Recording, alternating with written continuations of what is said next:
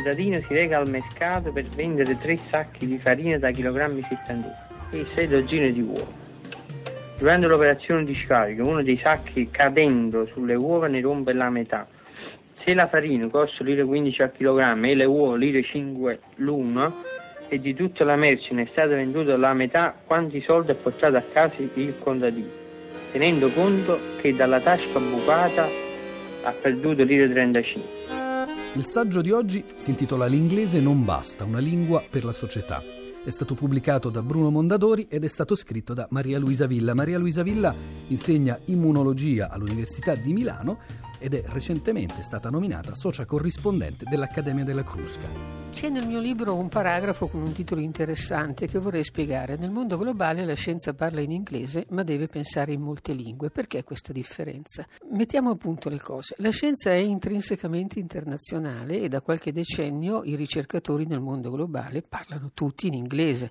Possedere un buon inglese non è più una dote aggiuntiva ma è semplicemente una necessità. Nel mondo globalizzato un inglese fluente fornisce un capitale linguistico che facilita l'accesso agli altri capitali come quello economico simbolico. L'uso comunicativo dell'inglese come lingua comune è reso più facile nella scienza dalla struttura stessa delle conoscenze scientifiche. Questo spiega perché è stato accettato tanto facilmente ora l'inglese come un tempo le altre lingue internazionali. Perché l'esposizione delle conoscenze scientifiche si avvale di moduli linguistici ed espositivi che sono altamente codificati. In più oggi parlare in inglese non è un grande ostacolo quando si deve descrivere una procedura sperimentale o un sistema di equazioni, perché PowerPoint, con la sua ricchezza di grafici e tabelle, compensa la povertà dell'eloquio. Quando però si deve imparare, si deve elaborare uh, un concetto nuovo, ehm, quando chi studia deve assimilare eh, quello che ha, che ha, sentito, quando chi lavora deve usare il pensiero per delineare ipotesi, progettare esperimenti, interpretare dati, allora l'onere è del tutto differente. Allora, per ciascuno di noi, la lingua materna ha una capacità di dar corpo ai pensieri e trasformarli in parole chiare decisamente superiore a una lingua appresa più tardivamente.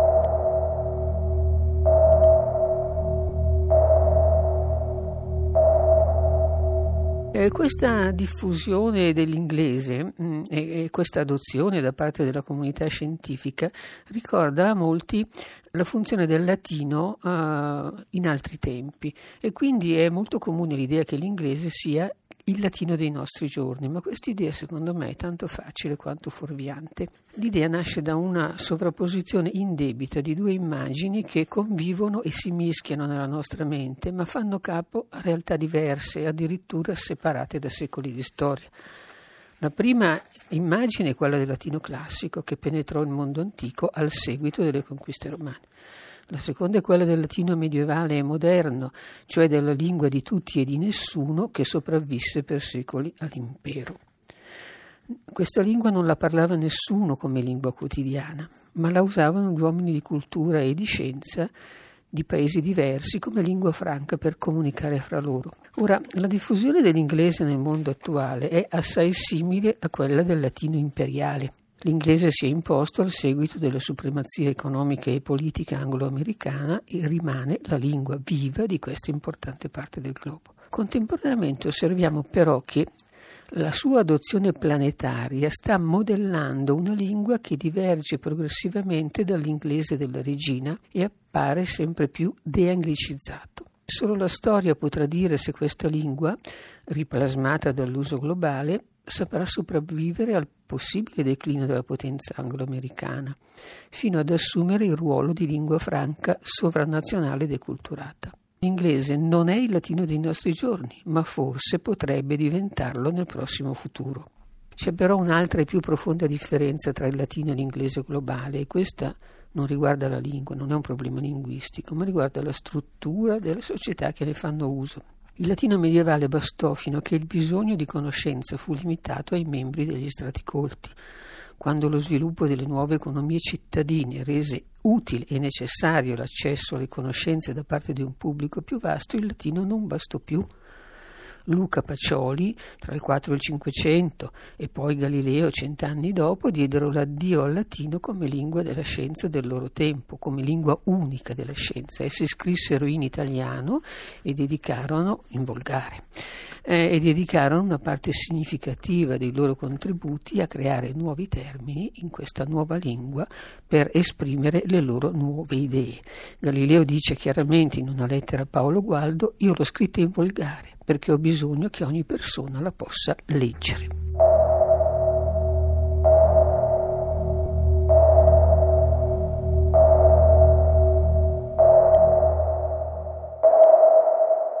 Sulla scia della penetrazione eh, dell'inglese nella, nella, scienza si è imposto il problema dell'inglese prepotentemente anche nei corsi universitari perché eh, molti rettori angustiati dalla bassa posizione dei loro atenei nelle classifiche internazionali e dalla scarsa affluenza di studenti stranieri hanno pensato di poter recuperare credito imponendo l'inglese come lingua esclusiva dell'insegnamento per tutti e soprattutto. Ora qui i problemi che nascono dall'uso dell'inglese nella didattica superiore sono molti. Per gli studenti il rischio è l'impoverimento dell'apprendimento, l'adozione di una lingua franca nell'insegnamento superiore e l'abbandono di quella nativa ignora il ruolo strutturante della lingua madre e rischia di essere una zavorra che mortifica la possibilità di accesso alle risorse più vive della mente perché non fornisce agli studenti l'ambiente cognitivo che le nuove nozioni reclamano. Per la società il rischio è più grosso perché il rischio è quello della rapida obsolescenza del lessico specialistico e della interruzione della sua trasmissione intergenerazionale.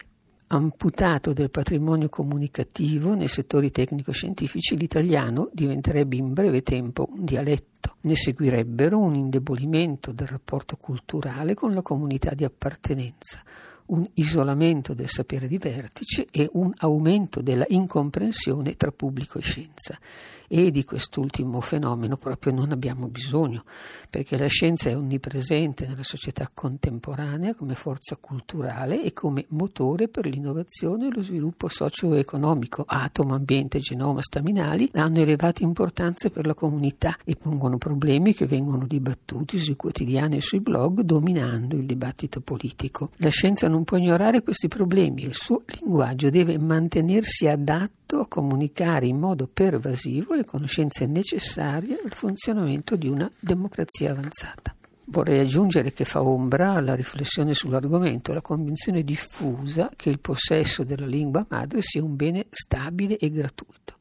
In realtà la lingua è una costruzione collettiva che richiede un contributo continuo per poter funzionare. Gli scienziati non sono solo utenti della lingua, ma contribuiscono a plasmarla e a rinnovarla nel momento stesso in cui la usano. Se viene abbandonata, gli studenti non impareranno a padroneggiare gli stili e le parole e non potranno trasmettere alle prossime generazioni quello che essi stessi hanno cessato di possedere.